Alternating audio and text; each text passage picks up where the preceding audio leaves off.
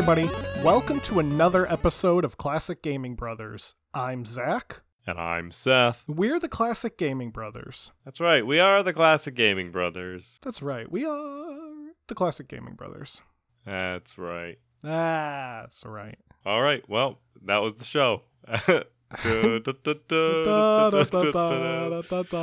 Our outro music is really great. I mean, our outro music is the same as our intro music. It's just a later part of the song. So, anyway, welcome back to another episode. Hopefully, Where, where'd they go? Welcome back. welcome back. I don't know, whatever they do during the week, but they're not listening to us, which is assumption that everybody listens on Sunday, which is not true. I have problems with object permanence, so when people don't uh, listen to the podcast, I just assume they don't exist.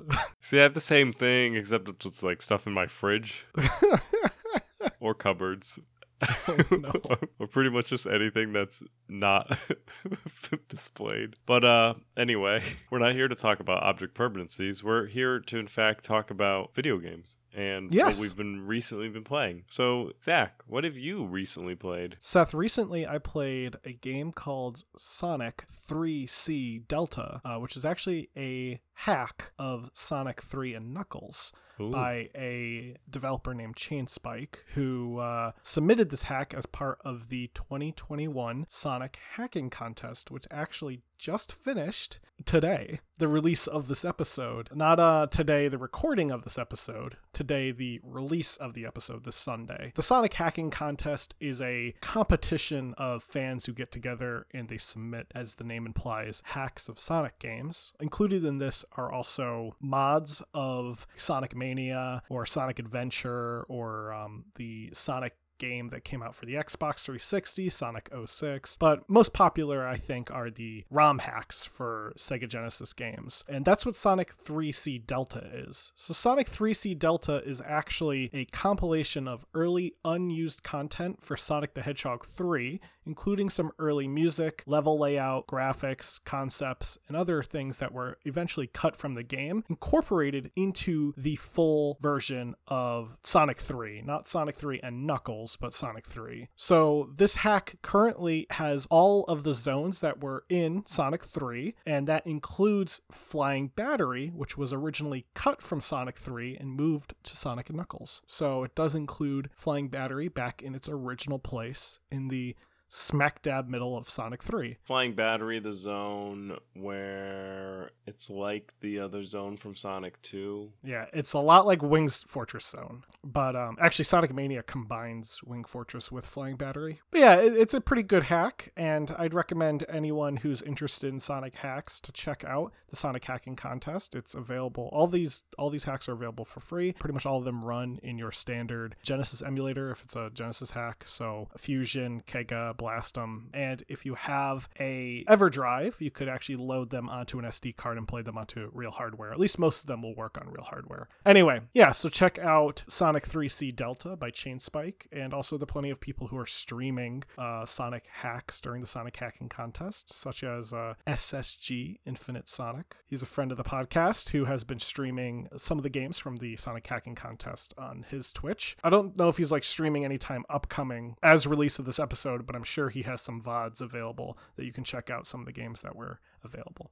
So that's Sonic 3C Delta by Chainspike. What about you, Seth? I have also been playing a hack of an old game. I've been playing Mario 64 Render 96. That that's so many letters and words. That's a lot of numbers. So, uh, Render 96 is a hack of Mario 64 that's essentially high defing the game, I guess. It's making the game high definition by taking all the textures and making them not very low resolution and bringing them up to a better resolution or higher resolution, not necessarily better. As Zach does not particularly like the Render 96 graphics, but that's his own opinion. It's wrong. But anyway. They also did modeling for all of the characters. So they remodeled like Bowser, Peach, Mario himself. So they have like a high definition model in a high definition world. It took a little bit of time to get it to work. I watched a YouTube video. I honestly don't remember who I watched. I just Googled like Mario 64 render 96 help or something like that. And there was a video that showed me how to do it. It involves a compiler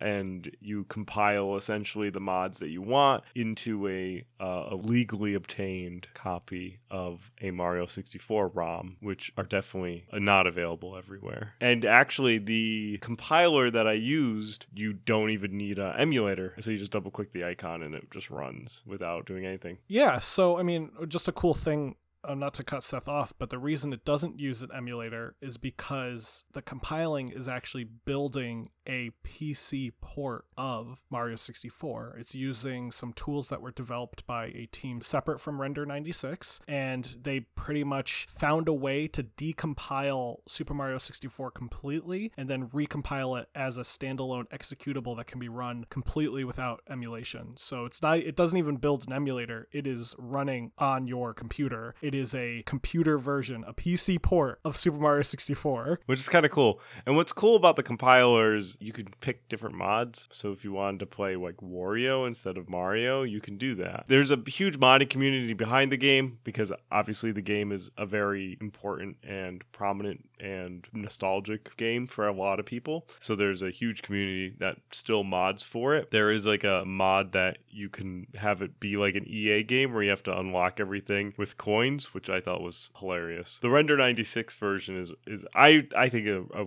cool way to re-enjoy Mario 64. I was playing some of the beginning worlds. I went to Bob-omb Battlefield, and then the I, well, I was doing Cool Cool Mountain, and I had uh, I I brought the penguin all the way back to its parent instead of uh, throwing it off the map, which is well, that's nice do. of you. And if you are interested in Super Mario 64, we talk about it back in episode 50. So head on back through the time capsule and uh, check out episode 50 where we talk about Super Mario 64. We don't actually talk about Render 96, but now I'm talking about it now in the future or the past or the current state. Anyway, that's what I've been recently been playing. Exciting. Yeah, I think so too. And we're staying with kind of a classic game as well. I think so, because today we're talking about a game called Arcanum of Steamworks and Magic Obscura, which is a very yeah. long title. Arcanum of Steamworks title. and Magic Obscura. Now, Arcanum of Steamworks and Magic Obscura, which I'm just going to call Arcanum, I think. yeah, we, we're going to call Arcanum going forward, unless it's fun to say at one point in time. Arcanum is a, a game that Seth is familiar with. I'm not as familiar with Arcanum. I, I'm kind of familiar with it in the sense that I definitely remember seeing the box art. I could go over my memories of Arcanum. So, Arcanum came out in 2001 so we were still being schooled. And I had a classmate who really loved Arcanum. Now, mind you, there were some other games that were coming out in 2001 and 2000, like the Baldur's Gate series, which were also a computer role playing game that, in my opinion, were very cool and interesting because they were D and D related, and I like D and D. So those were the games that I wanted to play. So I wasn't really broadening my horizons with playing arc like this Arcanum game. This classmate of mine, he's like, "Oh, dude, I love this game." I'm like, "Why?" He's like, "Oh, they got like it's like steampunk and magic," and I'm like, "Why didn't you just play Baldur's Gate?" Like that was like my answer when I was a child. And then uh, I got older and was like, oh, what was this game? Like, this game was so weird and uh, kind of passed me by. And I uh, checked it out and I, I've played it and I have played it since. And it's actually done by people that I really enjoy, like as developers, and have played other products of theirs. And we'll get into who they were. But uh, it's a fun, unique game. It can be a little tough, especially since it's like computer role playing games of that era can be difficult difficult. They generally can be not as conducive on how to progress forward in the story, and you can stumble into places where your character could be outleveled and you can die immediately. That's very similar to stuff that can happen in Baldur's Gate, it can happen in Fallout, it can happen in Arcanum, and it can happen in real life. You don't want to head to a place that's out leveled you. that's right. Like if you're a baby and you walk into a business, you are instantly out leveled. that's right. And then the CEO fights you. yeah. and, and, throws like stacks of paper at you that's like fired, fired, fired. So yeah, I don't really have memories of Arcanum of Steamworks and Magic Obscura. Um, I for some reason do remember seeing like the box art. Now that I'm thinking about it, I think I either saw it in a store or I might have had a friend who had it because I did have a friend who was interested also in games like Baldur's Gate and stuff. So I definitely remember seeing the box art. Like when Seth said we are going to do this game, I looked it up and I was like, oh yeah, that looks all real familiar. I just want to describe the box art real quick since we've mentioned it a couple of times. Uh, so on the cover of the box art, the box art is essentially the background is like a sepia color, and there's like a cutout of a cog. In the foreground, you see this like elven woman's face with there's like a tattoo pattern going up and then going across her face, and it's the same tattoo. And then there is a zeppelin to the left of her head and like a fortress to the right of her head in the back background. And then in the foreground, in front of her, there's like a dwarf, some manner of like magician, and a train. the name Arcanum is stamped with like a steel riveted text. And uh-huh. then the of Steamworks and Magic Obscura is a tagline underneath. Yeah. And they have the troika symbol and the which the troika symbol is like like a dude changing a railroad switch, and then there's the Sierra symbol, which is obviously just Sierra. Arcanum is a role playing game that was developed by Troika Games and was published by our best friends, Sierra Online. It has the distinction of being the first game that was developed by Troika, who would later go on to make two additional games in the role playing genre, and then they closed. Troika was uh, a development studio that, as Zach said, they made three video games. But they were some heavy hitters, even back when they were founded back in 1998. Troika was founded by Tim Cain, Leonard Boyarsky, and Jason Anderson. And if these names sound familiar, it should, because they were all key people who worked on the original Fallout, which we talked about in episode 87 because they all worked at Interplay and made Fallout. Uh, Leonard Boyarsky was actually the designer, and Tim Cain was the programmer. So in 1997, Tim, Leonard, and Jason left Interplay due to disagreements with the overall company of Interplay. They were talking about sequels and they didn't really agree with how what the direction of Fall was going in and they were like, "You know what? We're just going to go and we're going to go do our own thing." So they left and they formed Troika the following year. Troika is actually Russian for three of any kind, mostly playing on the fact that it was Tim, Leonard, and Jason. In their very short life, they released three impressive role playing games. These games were Vampire Bloodlines, the Temple of Elemental Evil, and their first game, Arcanum, of Steamworks and Magic Obscura. And to be honest, each one of their games could probably get an episode in their own right. Vampire Bloodlines is probably one of the greatest RPGs that someone can play if they're into that gothic setting. Like, there is not a lot of vampire video games based on the White Wolf Vampire the Masquerade role playing system. There's not a lot of video mm-hmm. games based on it, but Bloodlines does an amazing job at capturing that setting so amazing that they've been trying to get Bloodlines 2 off to get it going, and uh, it's they're having difficulty. But Vampire Bloodlines came from Troika, uh, a very small, short-lived development house. So how did this game come around? According to Tim Cain, they were always going to make an RPG, and, and Tim really wanted to make a fantasy RPG. However, at the time, there was a ton of fantasy RPGs out there Baldur's Gate, Ultima, Might and Magic, Return to Krondor. Uh, those are just a few of the many, many fantasy RPGs that were already available and already fairly popular. These fantasy settings were set mostly in like a 14th century or like around that time period, um, very Dungeon and Dragonsy.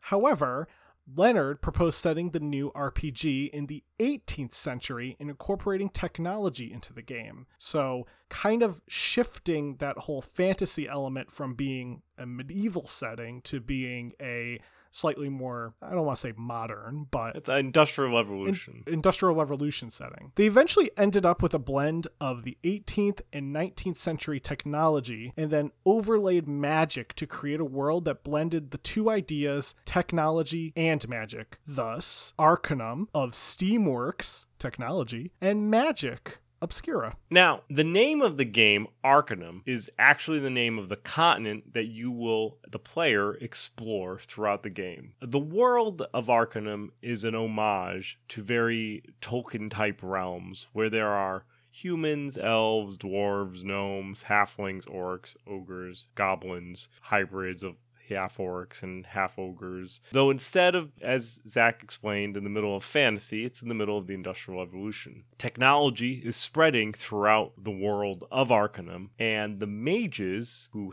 harness magic are hesitant about adopting this technology. And that is because technology and magic in Arcanum is mutually exclusive. Magic will fail around technology, and technology will fail around magic depending on whichever is more powerful. So if there's a powerful magic going on, then the like steam engine might fail. But if there's a powerful steam engine, then the spell might fizzle. It's a, a very unique setting and different than what was out in the market at the time. Now, it all begins as all steampunk adventures should on a Zeppelin. Nice. And it's called the IFS Zephyr, and you're out on its inaugural journey, its first ever voyage out. And during this voyage, these two half orcs flying what could be like Wright brother airplanes on steroids come and shoot down the Zeppelin. Your character is on the Zeppelin for some reason or another, but you survive the crash of the Zeppelin and you wander among the wreckage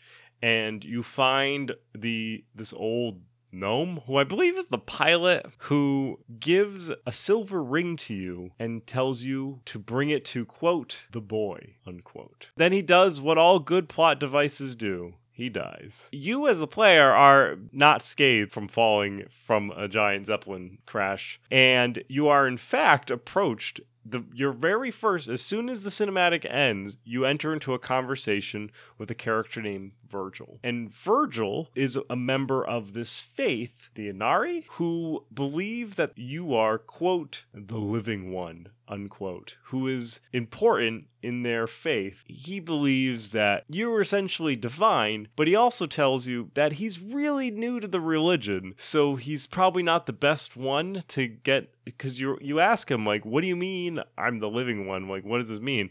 And he's trying to explain it but he's like all over the place and he's essentially just like I don't know. I just know you survived and now you're this holy reincarnation of this person. And you're just like dude i just had this gnome give me this ring. I don't even know what i'm doing. And he's like well we maybe we should go talk to this elder person. The game just goes from there. You have to figure out what's going on with why this guy virgil thinks you're the living one, why you have this ring, where should this ring go. Uh, eventually, people will try to assassinate you, and you have to figure out why there's people just trying to kill you, and overall, unpeeling the layers of the game and finding out who the big bad of the world is and stopping them from committing their big bad actions. So it's a, a fun role playing game, as it were. It's a fun game. So the game unfolds in a non linear fashion. The game doesn't really hold the player's hand, nor do quests have to be completed in any particular order. Side quests are abound, and the player can go down plenty of rabbit holes of distraction while playing through Arcanum. The player does have to navigate between the way the world is split between magic and technology, and how the player favors one or the other will have an impact on how the game plays out. Couple that conflict with the standard moral conflict of good versus evil, and this game has plenty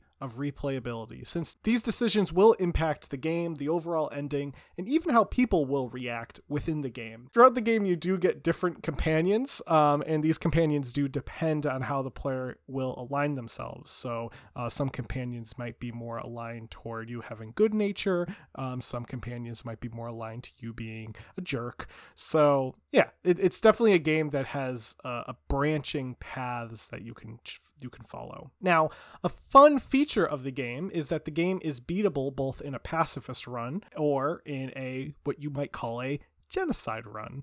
Uh, so, uh, a pacifist run being you don't cause any harm to anyone, and a genocide run being you kill everyone who goes near you. And and there's so many in betweens here. So uh, you can do a straight pacifist run, or you can do a you know pacifist run plus a little bit of murder.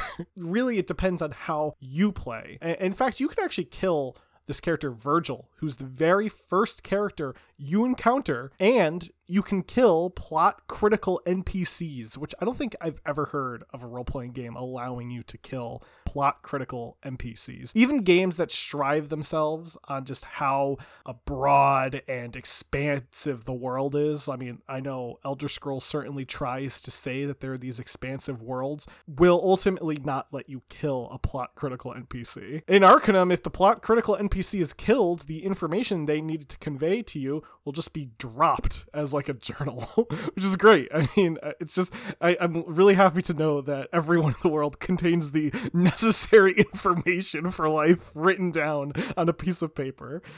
On the other hand, uh, you can't avoid combat entirely uh, including being able to beat the final boss without using any violence. Uh, it's very difficult to defeat the final boss without any violence, but it is doable. Arcanum itself is a CRPG. We've mentioned this a few times, which is a computer role playing game uh, that has a isometric view the game is designed in a custom engine that was built specifically for Arcanum, though it is very similar to what the original Fallout engine looks like because the people who made Fallout made Arcanum. So they kind of just used stuff that they were familiar with. You're going to feel Fallout when you play Arcanum, 100%. In regards to like character creation and um, the actual like the window, as it were, that you see. You go through the world and you talk to everybody and you work on leveling up as a traditional role playing game. You can decide to specialize in magic, technology, or kind of walk down a middle of the road type road. Combat is also can be real time, uh, turn based, or in a fast turn based mode. There has been updates to the combat. There are some mods that you should probably install to update the game to a modern era. A lot of these older 90s type games, especially if they have a, a big community behind them, do get modifications that allow you to play them on newer systems and being able to kind of give like widescreen patches and stuff like that. Natively, Arcanum runs pretty good out of the box using like a, a good old games launcher. Uh, however, there are some mods that you may want to put in that can change the combat from the original combat since the original combat can be a little poorly optimized. The game also has some really extensive character creation where you can choose many aspects of your character, including the character's race, attributes, technological skills, magical attributes, and background traits. Uh, you don't get a lot of points in the beginning to really build out a really awesome character. You kind of lay down the foundation of where you want to go, and then through leveling, you can get up to where you know where you want you envision your character to be. And every level, you can enhance your skills and traits. It is a, like a point for point system, so you can either give yourself more of a attribute, or you can give yourself the ability to shoot a gun better. The stats are divided up into eight ways uh, strength, dexterity, constitution, beauty, intelligence, perception, wisdom, and charisma. Within the game, there's also these like background traits, and they are some of them are pretty funny. Uh, you can have one where like you were raised by snake charmers, or you were an arsonist, or you are an escaped lunatic who somehow snuck aboard the Zeppelin, and your character gets positive and negative things from either thing from the background. You can also decide not to have a background, but who wouldn't want to play with a background? Especially you can have like son of a blacksmith or my character, a character by the name of Barney Figglesworth III, was a ladies' man. So he had a lot of beauty, but because he was a ladies' man, he was kind of like very prissy. So he didn't had a penalty to his strength, his dex, and his con. So I gave him a pistol, and I just pictured him as kind of like a fancy noble. I mean, with a name like Barney Figglesworth III, you would expect him to be a fancier nobleman. I'm not sure if he's going to be evil or good yet,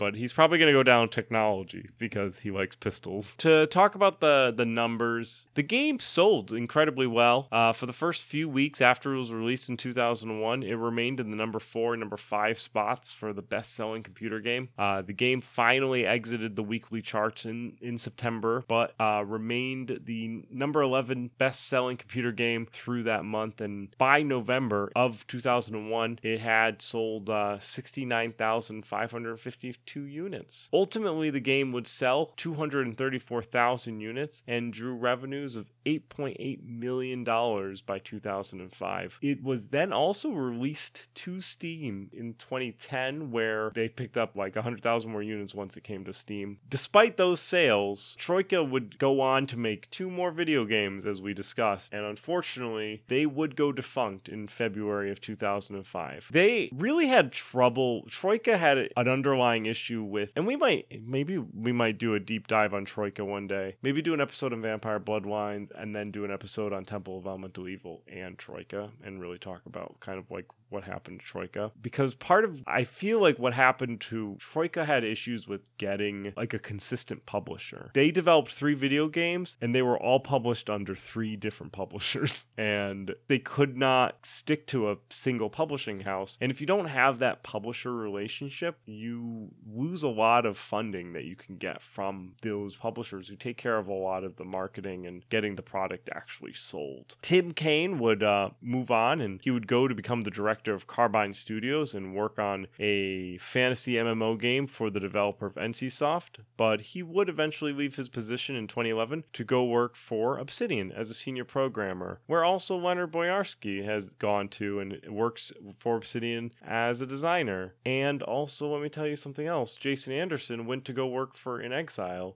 who worked on Wasteland 2 and 3. So Jason Anderson went off to go work for inXile. Tim Cain and Leonard Boyarsky went off to work for Obsidian, and they've all been purchased by Microsoft. So they're all colleagues again because they all work for Microsoft. So that's fun. Maybe we'll see something come back from. I don't know. I think Arcanum deserves a time to shine again. It's a fun setting. It's definitely unique. It kind of reminds me of it. Kind of reminds me of like Warcraft 2 technology a little bit with like the pilot like the gnomes and the gyrocopters or the dwarves and the gyrocopters or whatever yeah yeah yeah warcraft 3 also has kind of i think a bit more leans into the steampunk esthetic mm-hmm.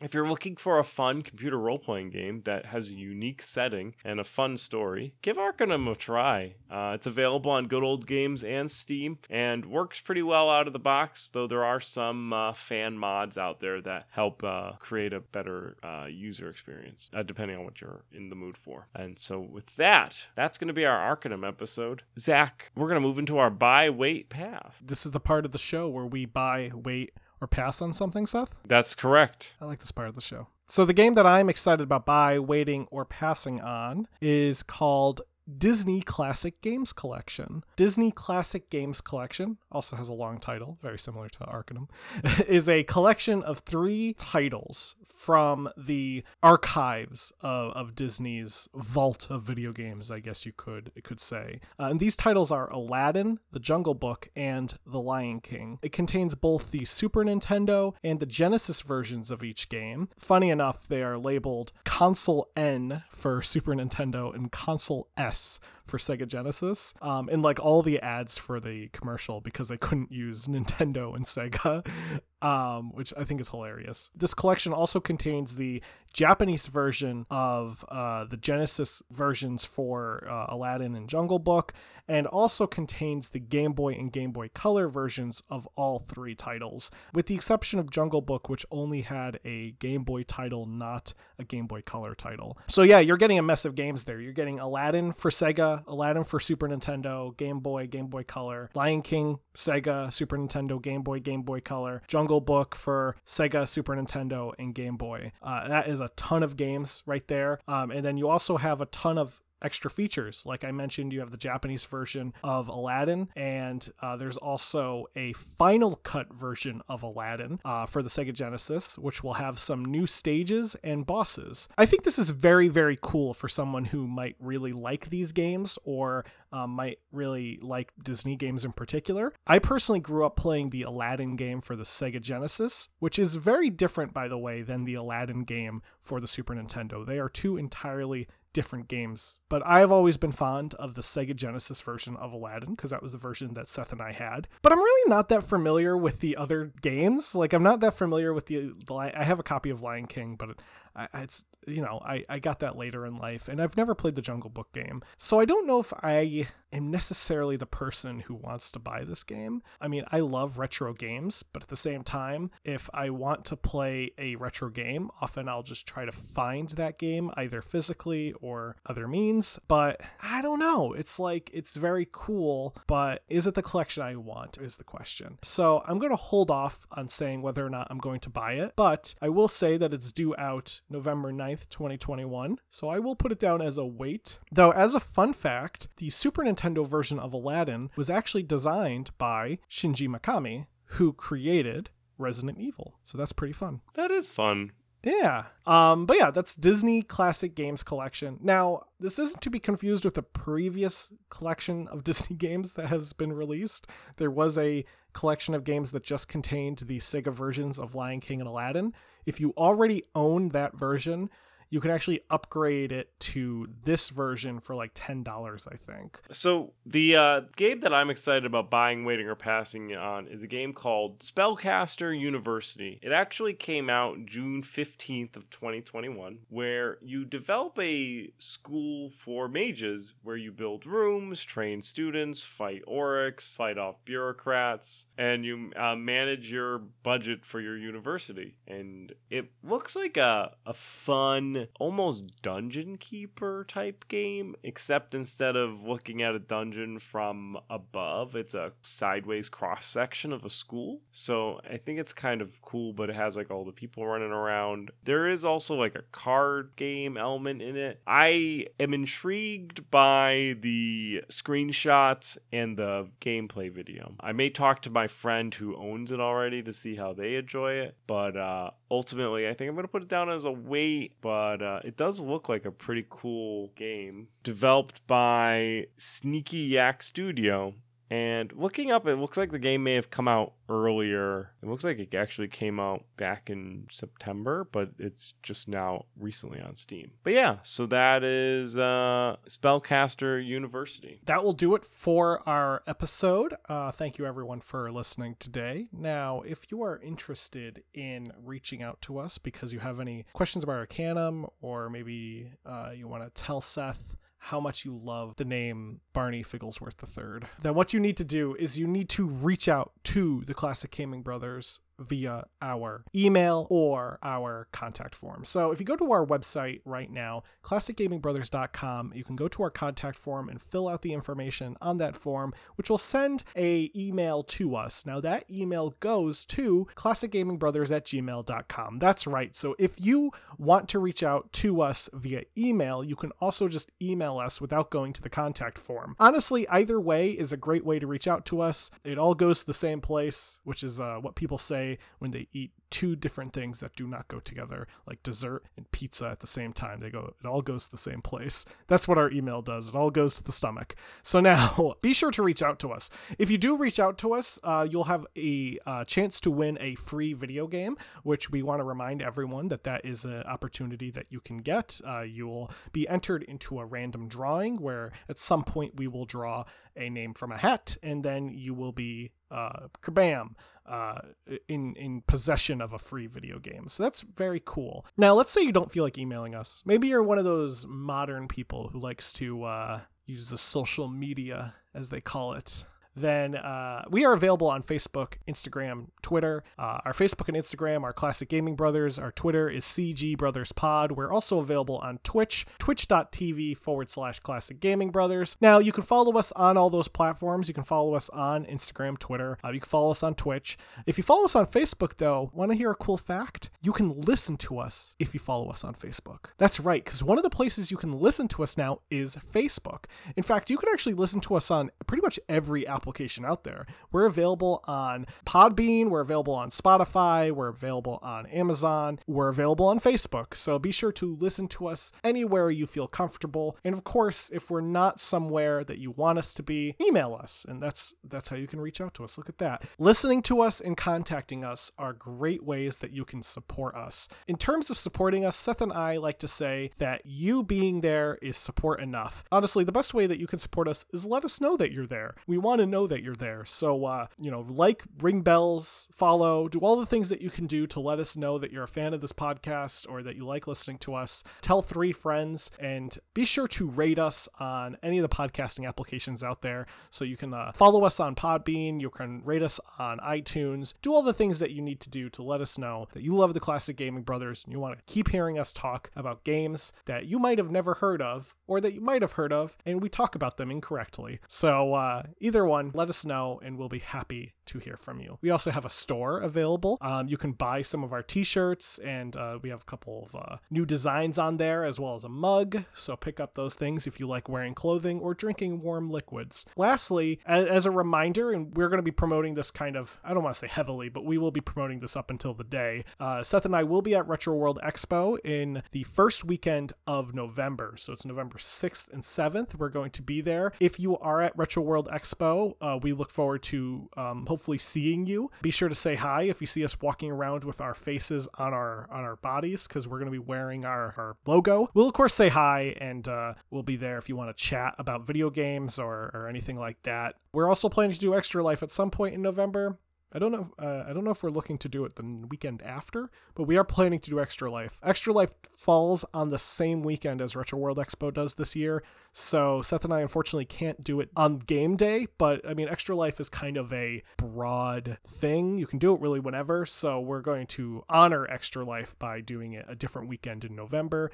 We're still in the planning phase of that. Once we have a little bit more concrete details on that, we will let you know. And that's everything. That is everything that I can think of at the top of my head right now. Seth, do you got anything? Don't play games like my brother. And don't play games like my brother. I've been Zach. And I've been Seth. We have been the Classic Gaming Brothers. That's right. right. Barney Figglesworth the Third. Barney Figglesworth the Third.